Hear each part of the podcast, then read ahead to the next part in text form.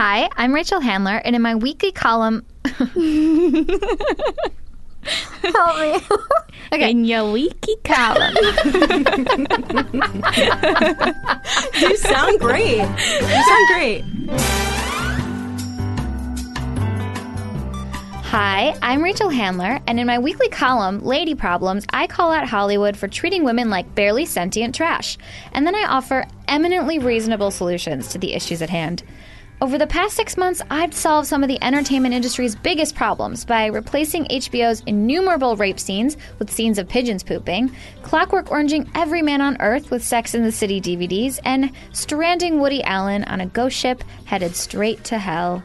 Today, we're expanding the Lady Problems universe with this very first episode of Lady Problems, the podcast. Every Thursday, me and a rotating crew of MTV News ladies will look at the way pop culture has treated women this week. So we'll talk about whatever bullshit is being hurled at the general female population in a given week, and we'll provide similarly deranged solutions. We'll interview celebrities and writers and all sorts of hilarious women about their awesome projects and inevitable lady problems. We'll talk about the pieces of popular culture that actually, if you can imagine it, center on and empower women. And we'll answer your questions about your lady problems and just generally have a great time shitting all over the patriarchy together.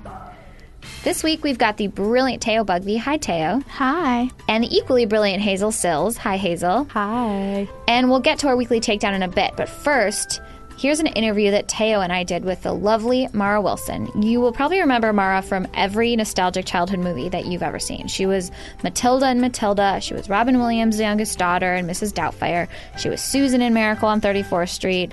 And as you'll find out today, she also elbowed Jonathan Taylor Thomas in the crotch. Now she's a storyteller and an author who just published her first book, Where Am I Now? True Stories of Girlhood and Accidental Fame.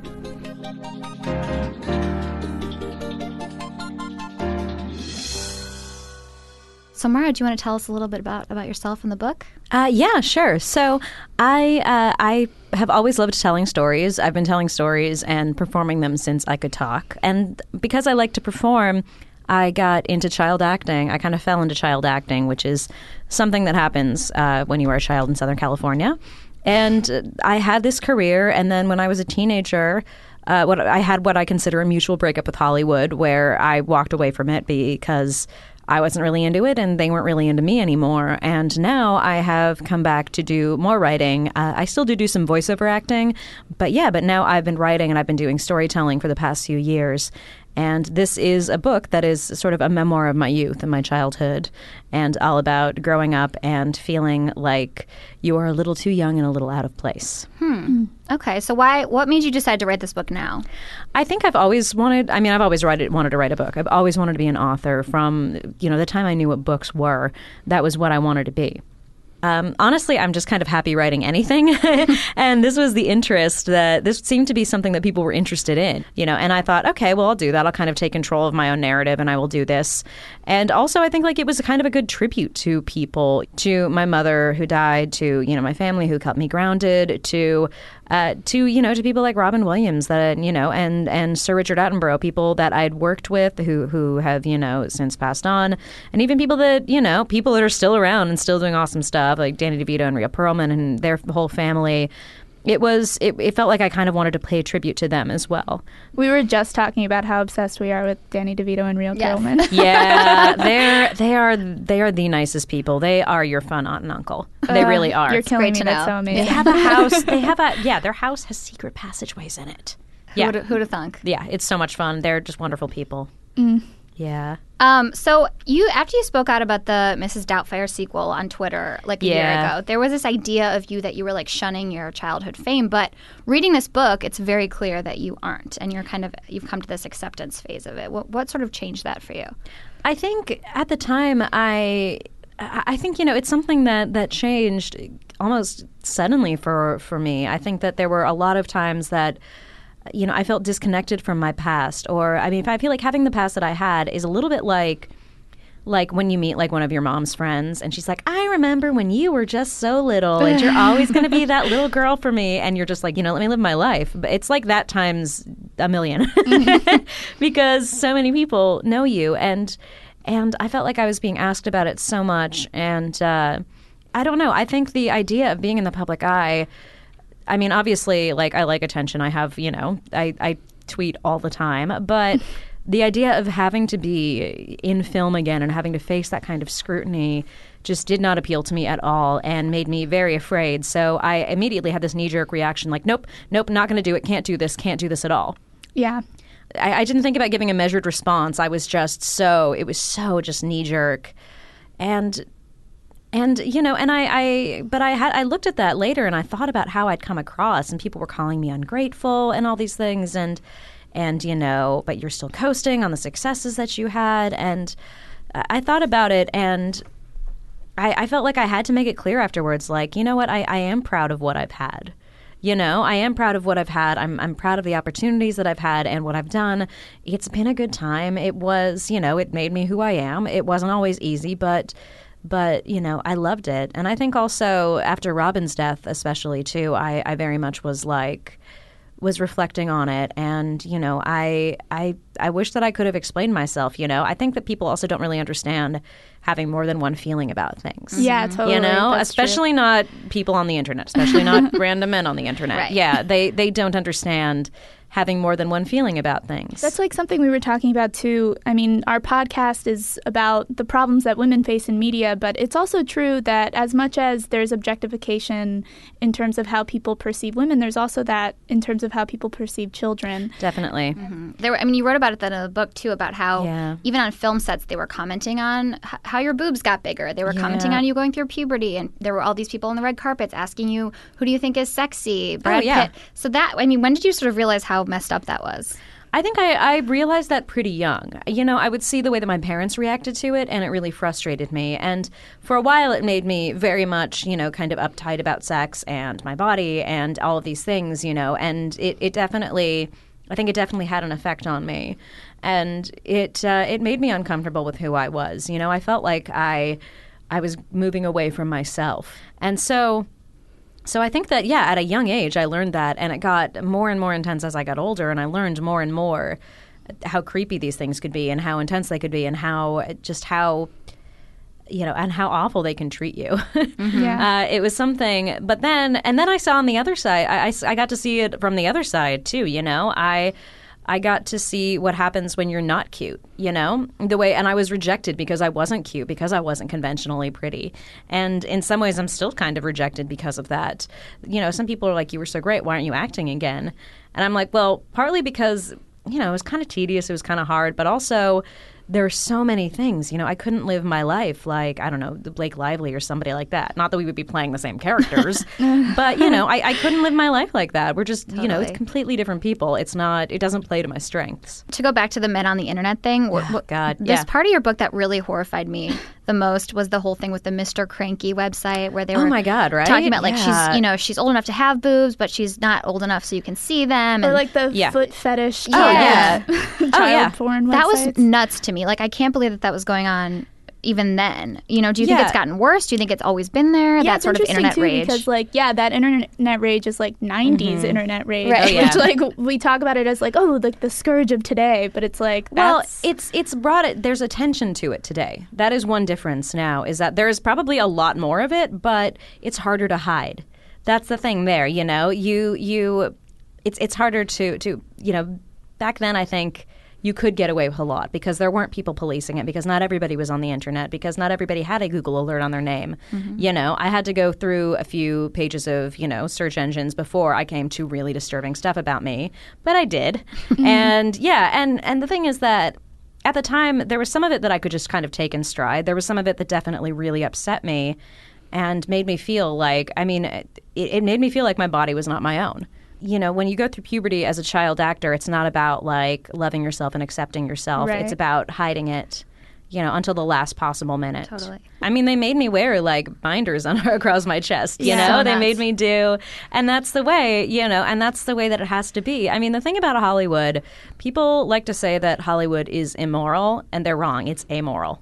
Hmm. Mm. There's there's actually a great Joan Didion essay where she talks about Hollywood and she says that it's far more run by like bureaucrats who, Right, who see completely. people. It's it's numbers. It's a numbers game. It's it's ruthlessly pragmatic, and so it's very much just kind of like okay, you don't you know you actresses are sort of interchangeable. It's all about this or that. You know, if you're a favorite, you're a favorite, but it's not. It's it's not as sleazy as people think it is. I mean, it is still pretty sleazy, but a lot of it is just kind of cold, cold Yeah. and calculated. Well, it's also like the way people are talking to you is like very transactional to begin with too about Yeah. it. You know what I mean? Of like, okay, we're gonna get a good soundbite from this seven year old. yeah, right. Like that's the thing that I can't even I, I can't even fathom. Like asking a asking a seven year old about like what she thought of Hugh Grant, you know, propositioning a sex worker. Yeah. Like what would you and my, my parents called and complained the next day and said, What were you what were you thinking? This is not you know, this is not something that a child should be should have an opinion on. Do you think that's still the case for child actors working today? I think that people I think that people do treat them inappropriately, but I do think that there's more pushback now. Um, we also, yeah, we loved the stories about you being at child actor camp Yes. with other child actors. Oh, God, yeah. Is there like a child actor Facebook group? Like what? Is there like a, a, a cult? Like I need Yeah, to yeah, yeah, like link. a Google chat. We had, yeah, we had. Well, what we did is we all did charity work together. I did tons of charity when I was a kid because I was I was a really sensitive kid and I really wanted to help people. uh, but and, I, and I still do. you. It, it totally was. It totally was, and I still do. I still do. But um, but yeah, once we all hit puberty, we were all doing these, you know, these these things together, and we'd go to events, and we'd like help people, and we do we do cool things. But then, like you know, later on, we'd be like doing the, the elbow thing on the ride home, or the you know, So funny. just making dirty jokes, or you know, like. Like we all dated each other. We all dated each other. I mean, like there were a few who were like kind Tinder of for child stars. well, there were a few who were kind of like beyond at the time. Like the Malcolm in the Middle guys were considered a little bit off limits. We could go to events with them, but they weren't, you know. At the time, Malcolm in the Middle was huge. Mm. And like Hilary Duff, she was in the group and we all knew her and liked her because she was a really sweet girl. But like, I don't think she ever dated in that group. But the rest of us were Well, all she was with Aaron other. Carter. Yeah, she was with Aaron Carter, yeah. But the rest of us, we were all dating each other at like, you know, one of the guys, I think like, I think one of the guys that I actually wrote about, like, he went on to be in Twilight, and you know, it's it's uh, we all yeah we we all dated each other. incestuous. It was very incestuous. It was very incestuous, and we we kind of had to make sure that everybody was okay with it. And, yeah. I feel like my 12 year old self would die to know this gossip. Um, I want to hear about also you elbowed Jonathan Taylor Thomas in the crotch. Oh my And you God. just you just went right past that. I book. know, I know. That that was so. We have this. He was from Disney my Adventures. hometown, biggest hometown hero. Oh, really? Yeah. Uh, Where is he from? He's from Bethlehem, Pennsylvania. Also home Oh. of The Rock. Those were our two. Uh, so Jonathan Taylor Thomas was at this uh, this like Disney Adventures photo shoot with uh, with like Lacey Chabert, who was she was so sweet, so pretty. Jonathan Taylor Thomas was directly behind me, and I knew him by this time. Like the first time I met him, I was a little starstruck because I knew all the girls thought he was cute, and I sat next to him at the Golden Globes. I actually remember my mom saying to me, "Well, well, well, looks like you got lucky."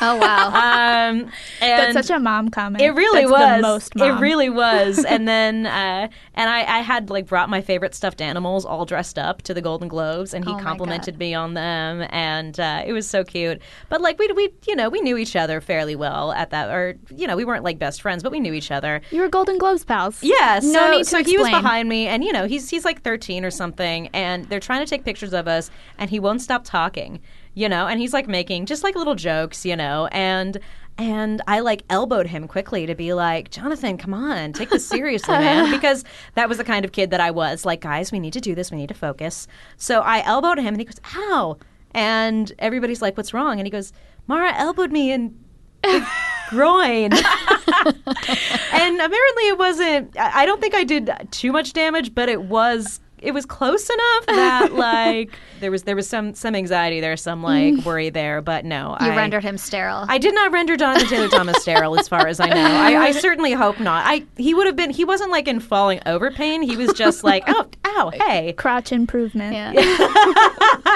yes. oh man, another 12 year old dream.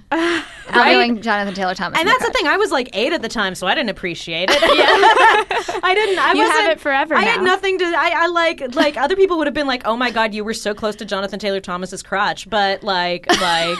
Uh, that's that's totally inappropriate. Um, That's no, I. I was I was eight. I didn't I didn't know what I Yeah, was doing. totally. Yeah. Well, we can reflect on it now. Did you ever have crushes on the people that you worked with, like Oh, on yeah. being on movie sets? Yeah, I totally did. I totally did. I also had my first girl crush on the set of a TV show. So this is, and I don't think I've ever like said this on record before. So like, consider yourselves lucky. Exclusive. Yeah. Um, so I I uh, I did this. Saria Perlman. Uh, after Matilda, she had a Real sitcom for a while. also our girl crushes. She's amazing. So she had this sitcom for a while called Pearl that was about a woman going back to college, and I went there and I did a did a uh, I did this like this stint on it as a um, I guess as a like a child genius that was like secretly tutoring people at the college, and yeah, I played a lot of child geniuses, I guess. um, and and there was this one actress there who was so nice and so kind and so pretty and elegant and just kind of radiated intelligence and elegance and she was she was so such an intense actor but she was really kind of like sweet and soft spoken with me. And her character was supposed to hate mine mm-hmm. because she had like spent all her life working like you know working really hard whereas I was just a child genius. And so she so her character, uh, she she came up to me and she's like, "I know my character doesn't like you, but I want I want to make you sure you know that I actually really like you." Oh, that's and so like, nice. Yeah, and and she was so pretty and so smart and so nice, and she couldn't be there one day because she had food poisoning or something, and I was like sad. I missed her, and like only years later did I was I like, oh, that was like that was a crush, and you know, uh, and that woman was Lucy Liu. Wow. Oh my god, that's the best mic drop I've ever heard in my life. yeah. Everybody in the room just put their hands over their heart. yeah, that was. I was. love yeah, you, Lucy I, Liu. I had such. I had. I, I love Lucy. What can I say? Well, on that note, I think we'll end there because what could be more perfect? Thank you so much. This was so much fun. No, thank you so much. and been a lot of um, thanks for writing your book. It was great. thank you. Thank you for yeah, reading it. congratulations. Yeah, thanks. I'm. I'm very excited.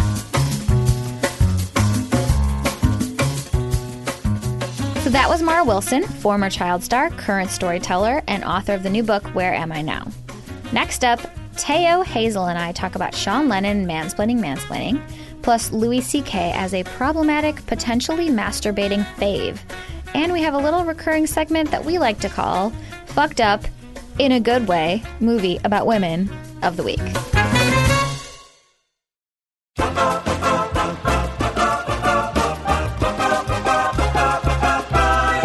So, Teo, tell us what fuckery Sean Lennon engaged in this week. All right, so Sean Lennon, son of former Beatle John Lennon, uh, decided that now would be a good time for him to basically uh, explain to the internet that mansplaining is discriminatory. And he sent out this tweet that said, I quote, It has the word man in it. And it's not fun for men. This is talking about mansplaining, by the way. And it's sexist, which ultimately undermines women too. Thoughtful news from Sean. Thank you, Sean. Yeah. So Sean um, is just leading the charge on taking back sexism for men. Um, I think have you guys ever had I mean I know I have had these experiences where like you care about somebody in your life like I'm I'm thinking about I love my dad I'm sure he's listening to this hi dad uh, like I would say maybe five years ago he was kind of like not down with like the feminist lifestyle. And I had to sort of explain to him like dad you know like this is a, he's like we don't need feminism. Like everything's great kind of thing. And it, he's like coming from a really well-meaning place. And I think he's he's obviously gotten it now. But back then I remember just feeling like enraged. Like I had no way to explain it to him. So again I think it's I'm going to give Sean the slight benefit of the doubt and think he's just like not educated about this stuff which is fine. But then like I there's no excuse when you're Sean Lennon to not be educated about Yeah. this stuff. Like you've got Yoko Ono for your mom. What was what was a time that you guys have been like mansplained to, and how did you how did you deal? Oof. What who was mansplained to you, Hazel? Tell us tell us all. Oh, there's a treasure trove. Of, uh, I was on a panel once, and I was invited to it because it was about The Breakfast Club, the movie The Breakfast Club, and um, I was a teenager, and I was writing for Rookie at the time, so they invited me to speak, and there was a um, a male uh, film critic there.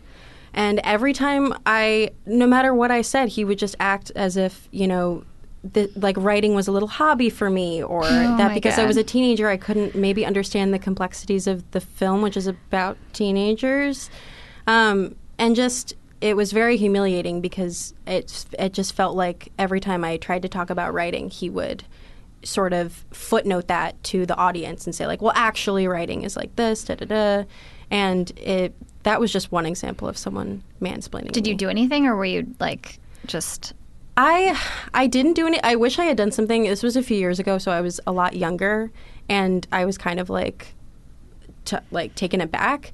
Um, but he did try to add me on Facebook after the panel, and I deleted Oh his shit! friend request. So it's a sad revenge.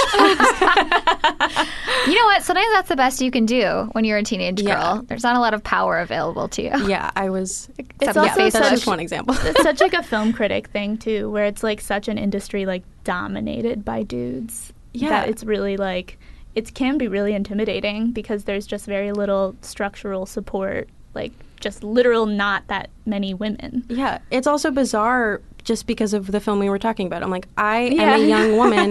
let, please let me talk about Molly Ringwald's character Right. in Yeah. this movie. And you were in the movie. Actually, I directed the film 20 years ago. Yeah, it's crazy. Like, let you talk about your movie. Yeah. I don't know if this is mansplaining, but the first thing that came to my mind was when I was at a bar. I was in college with my brother and his friend, and he, uh, one of his friends was like about to get in a fight with some random dude, and I was, I was like, "You guys, this is so like cliche. Stop." And the guy, the friend, we'll call him Joe. He was like, "Honey, don't get involved." To me. And I was like, "Well, wow, okay, like This is some West Side story. I felt Honey. like I was in like the 40s. Okay, so I was like, um, "Don't call me honey. Like that's you're we're not even friends, and you're not allowed to do that." And he was like, "Whatever." So then I ended up seeing him again the next day. I was at his apartment. My brother was in town to clarify, so we were like hanging with his peeps or whatever. And uh, he walked up to me. I was in a group of people. This kid Joe, and he was like, "Yo, last last night I saved this girl's life." Talking about me, and I was like, "What?"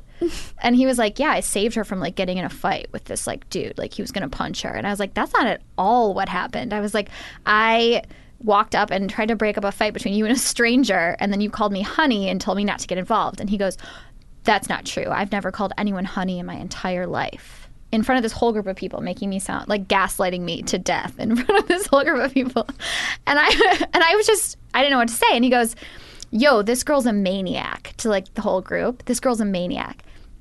And I was like, oh, okay. And I just looked at my brother and I'm like, I'll be right back. and I went into this kid's room. He had shown me his room before. And I found, and his like, you axe Ugg- murdered him, didn't you? I ax- I killed him. What did you do? Rachel Handler took an axe. And I found his UGG slippers, which were like right at the right at, right at his door, and I poured my beer into. And then my brother came up to me and he was like, "What did you just do?" And I was like, "We have to leave," and so we left. And that's the end of the story. but then every time I saw him after that, I pretended I didn't remember his name. So I'd be like, "Oh, what's her name? Like Kevin?" And he was Sean like, Lennon? "Yeah, Sean." So anyway, I, we should pour beer in Sean Lennon's shoes. That's great. That is a great solution and to, literally. to sexism. Thank you. I think it works.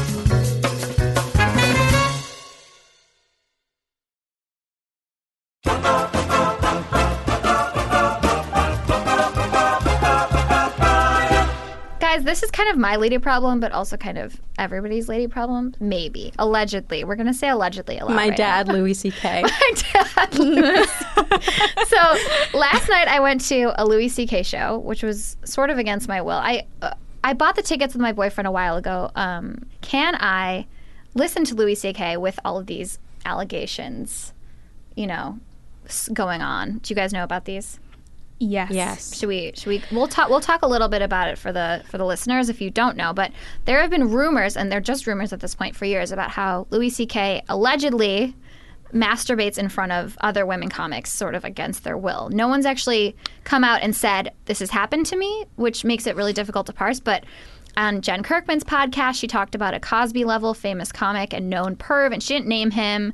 And later she backpedaled and said, you know, you have friends, you're women in comedy, sometimes they're creepy and they're really successful. And then this Gawker article came out that included emails from a tipster who claimed that Louis took his penis out in front of uninterested and frightened girls. That's a quote. Uh, and recently, even Roseanne Barr came out swinging against him, telling the Daily Beast that a high profile male comic is about to get busted. I've been speaking up. It's Louis C.K. He's locking the door and masturbating in front of women comics and writers. I've heard so many stories. This is all Roseanne saying this. And she's not saying it happened to her, but again, it's all women comics saying that anonymously saying it's happened to them or that it's happened to people they know. It's and in I, the air. It's in the air. Yeah. And we don't know. And I also think Yeah. it's like lots of women comics coming into like the comedy scene who are told like be, careful, careful. around Louis. Like that I've heard too. Me too. You know, from like my friends in the comedy world in New York. Mm-hmm. And so it's just a general air, but without any concrete totally. Concrete allegations, n- concrete charges, concrete anything. Right. No one has acknowledged any of this in a way that actually makes these things into like a, right. A And statement, I guess. Right, and it's hard. And obviously, we're on this like we want to believe women, but it's Mm-hmm. hard when there's not like a single story that we can say, okay, I believe that. You know, it's just it's just sort of a rumor that has pervaded the comedy world for a long time. Um, but And with, it, it should be said too, though, that like six out of every like thousand rapes actually result in a man being incarcerated. And so, like, how do you how do you like create a safe space in that legal environment? Is sort of through unofficial means and unofficial mm-hmm. networks. And so I think everyone, even completely reg- like disregarding fame and celebrities, like everyone has encountered that like friend of a friend who like you walk into a party and it's like, oh, don't talk to him there. Like mm-hmm. maybe this isn't the guy for you right now. Like he has this history. You know, mm-hmm. that's like beyond just the comedy scene. That's one of the ways that I think women protect each other. absolutely, But yeah, I, I wonder then how male com if male comics do that because I feel like Louis C.K. has performed with like Jerry Seinfeld and like huge you know male comedians, and I wonder if there are if they ever think about this you mean if they warn women? if they warn women, yeah. That's I mean also so last night he had three women open for him, and I was like, this feels like damage control. well, but it's also he has like that's a huge part of his comedy too is his mm-hmm. active and open feminism. Right. Mm-hmm. You know, that's something that he has made not just like a part of his comedy but a part of his brand, you know. Totally. Like his show is like constantly dealing with those issues, like it's constantly he's working with women almost always. right, he's producing Pamela Adlon's show. Right. but also a big part of his comedy, which is another part of the issue, is about like jacking off and Right. his obsession with his dick and his obsession with you know Like a sex in general. and a like a seedy sexuality too. And last night that was the same thing. I kept cringing because he was making all these jokes Yeah. about masturbating, and I was like, dude, like maybe take those out of your act. If nothing else, like Yeah. it was extremely tone deaf. Yeah. I thought. Because I, I so I'm not like a huge Louis fan. Like I've never seen his stand up and well I've seen some of his stand up but like not live and mm-hmm. I've seen episodes of his show. But the episodes of his show that I have always loved the most are the ones where women are prominently featured like Parker Posey and Pamela Adlon and like his daughters. Mm-hmm. So you the ethics of you going to a comedy show, I felt that recently watching Pamela Adlon's show, be- which he directs and produces, and they've, you know, had this relationship in their careers. Um, and for me, it was a lot easier to sort of ignore, ignore the Louis influence because the story was so much about her. Right. But the comedy in which he openly addresses his creepiness, it's like I can't find It's like- your creepiness funny. There's no way I can find it funny because it's too real. Yeah. You right. know? You can't like have your cake and masturbate to it too, you know? But Yeah. you masturbate on it. like it's it's different. I I don't know if I would ever be attracted to a comedian that like their comedy was you know about being a creepy guy. J.K. I'm not like I'm a nerd. Like brr, brr. you know, you know. But as, but now you have the real life story of Louis C.K. You know, preying on women. So it's like I I can't even enjoy this. Yeah. And That's on how a I funny level. And even when there are allegations, it's like almost b- not being sure means that like you're stuck in a limbo of I can't even make a decision about this because it's like it's n- not official. You know mm-hmm. what I mean? So it's like unresolved too. You know, Yeah. there's like a sense that i- it's like are you getting away with something? Are you Yeah. tricking me? Like are you trying to trick me right now? it's like until yeah, I just I can't resolve it with him. I Yeah. I also just can't can't deal with the So I need to let my daddy Louis C.K. Go into the wind. That's fine. I needed you guys. You know what? I needed to hear it from you guys. It's it's hard because I just uh, this might be cynical of me, but there are probably so many TV shows and movies in which there are people who Oh, absolutely are yeah. terrible men, Yeah. rapists, horrible people who are producing or directing. Well, like- and I mean that's the thing is like if there weren't somebody like that would face a lot more structural criticism from the system that supports them, yeah, you know. yeah. What's so disturbing about like the Louis C.K. stuff is it feels like it's like in purgatory. Like it's not completely out, mm-hmm. but it's not totally hidden. Yeah. and it's just an indication that like there are really widespread problems in the comedy community, as there probably are in a lot of different industries. So it's just this weird. It's like just I wish I you know it's just this weird like bad taste. Mm-hmm. That's how I felt the whole show, and I and I just needed to like confirm that that was.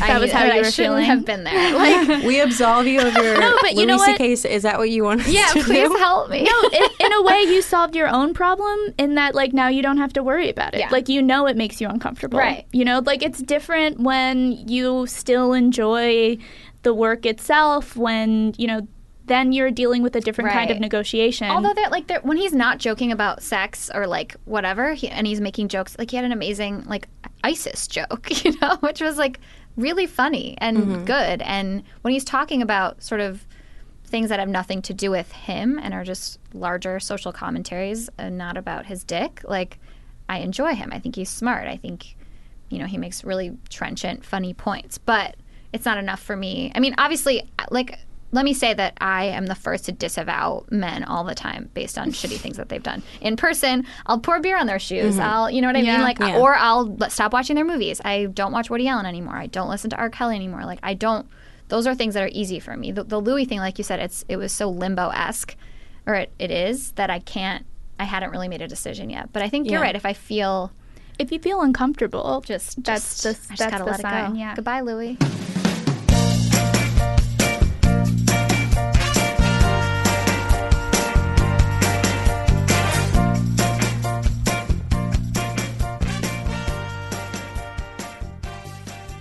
Another thing we're going to talk about regularly on this podcast, whenever we feel like it, because it's our podcast, uh, we're going to talk about fucked up movies about women um, every now and then, and uh, but it fucked up in a good way. Allow me to clarify. So by fucked up, we mean like batshit, insane movies about women that don't We make a wanna- ton of sense. We want to, like, dig into the dark parts of the lady psyche. Exactly. exactly. And more often than, than not, they will star Nicole Kidman, just because that's kind of been her her wheelhouse. So Teo, tell us about this week's fucked up movie in a good way of the week. Well, this came about pretty naturally, I think, because we just happened to be talking about various fucked up movies we liked. And mm-hmm. one of the fucked up movies that I really like is this movie by Jonathan Glazer called Birth, which was made in 2005 and was like pretty controversial when it came out and has kind of sort of developed a cult following. And the movie stars Nicole Kidman as this woman who her husband died several years before, of, very suddenly of a heart attack. She's so, so, so in love with him, still in love with him, about to get remarried. And then all of a sudden, this creepy little kid like wanders up to her door basically and is like, okay, so here's the thing. I'm your husband, and I've been reincarnated into this child's body. And this recently happened to me, which is why I didn't seek you out. and I, you can't marry the man that you're about to marry because I'm your husband. I mean, been there. Am I right? If this hasn't happened to you, have you had a lady problem? yeah. No, you haven't. yeah. So Teo told us about this yesterday, and then we all went home and watched it. So I suggest you do the same before listening to this segment, um, or you could just listen because it's going to be fun. Uh, Hazel, you had some opinions. Let's hear I it. did not enjoy this film Oh my god, I love it. as Tell much me as more. my co-host did, uh, for many reasons. Okay, Oh, so first many. being thought the dialogue was a little thin. Hmm. Felt like parts of the script were not fleshed out enough. One being I don't really get to see Nicole Kidman's character interact with her husband at all. Well, so, he's like not. He's dead. yeah, like, I know, but He's dead, Hazel. Wait, are you talking about the boy? I'm talking about her adult husband. I just felt like there wasn't a lot of character development there. To you know, I wanted to see their relationship, and it just kind of after he dies, it's like ten years onward, and it's like I I'm just sort of thrown into her life.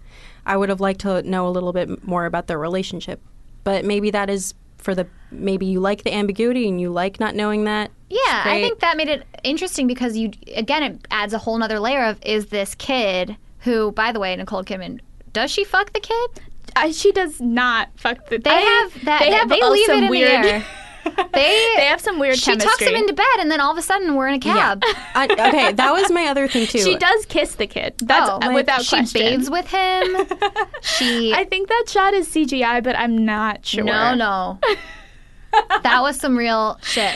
Everyone is too I love this chill movie. in this movie. Everyone is Yeah. too chill. Like That's what makes it so weird. It's so creepy. the possibility that he is her husband reincarnated. Just like too immediately. Immediately, it's too chill for uh, me. Wait, I feel like the second they get into that opera, I'm sold. I'm like, oh, that scene was I'm- very good, where it's just the close up of her face, and There's she's this like, there's this scene in the movie where it's basically like the little boy collapses because he's like I'm too into this like I can't even handle this and he faints and Nicole Kidman freaks out but she still has to go to the opera and it's just like 4 minutes of watching her face as she's panicking but can't move because she's at the opera it's mesmerizing I mean, I I think it was ambiguous at the end whether or not he had been reincarnated. I did a lot of reading last night when I couldn't sleep about this movie, great. and there are there are a fair bit of critics who believe that it was still ambiguous. Like at the end, maybe he had been briefly possessed by the spirit of Nicole Kidman's dead husband, and then it kind of ended for him for whatever reason. I think like the reason that I like this movie is that it deals with doubt and I'm really like interested in the whole dynamic of wanting to hang on to a relationship that just doesn't exist anymore and sort of like holding on for like signs from the universe that it's going to happen again. And I like the ambiguity of the movie leaving it open as to whether there is mystery in the world. You know, I think too often that gets like crushed out of movies and I, I find that really dull. Um, but I also think this is like a meta movie about Tom Cruise. So maybe I I'm love that following theory. Please elaborate. Okay, so Nicole Kidman and Tom Cruise got divorced in like 2001. And in that po- at that point he divorced her. She had like a terrible miscarriage because she was pregnant at the time that he left her and it was all over Scientology and she lost her kids and eventually he like brainwashed their kids, you know, allegedly, uh, whatever. But he brainwashed her kids allegedly and they like left with him. And so like 2004 was like a dark time for Nicole Kidman. Here comes this movie that's all about like the longing for this life that she had. And like even this weird like holding on to this weird even creepy hope Right. that like this dead man will come back to her. And the dead man is Tom Cruise Whoa. it's also weird because so much of Scientology is about reincarnation, right? totally all of his tetons yeah what are they called oh, I don't know. Thetans Tetons. tetons the mountains. well, let's say this, Teo. This certainly qualifies as a fucked up, in a good way, questionably, movie of the week about women for us. So thank you.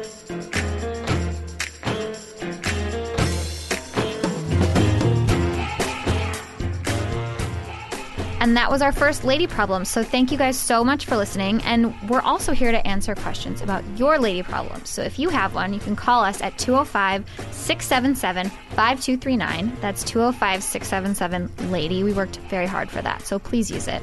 Uh, and what constitutes a lady problem is totally up to you. You can call about going to Louis C.K.'s show and feeling bad about your life choices, uh, or the time you got mansplained at a bar and poured beer in someone's shoes. Totally your call. Uh, and if you like this episode, please be sure to give us a rating or leave us a review on iTunes. And it really helps other people find us, and it also helps us feel good about ourselves. So thank you very much in advance. And we'll see you next week. This episode of Lady Problems was produced by Kasia Mihailovich, Michael Catano, and Mukta Mohan for the MTV Podcast Network. Follow us on Twitter and like us on Facebook at MTV Podcasts. Subscribe to this and other MTV podcasts on iTunes.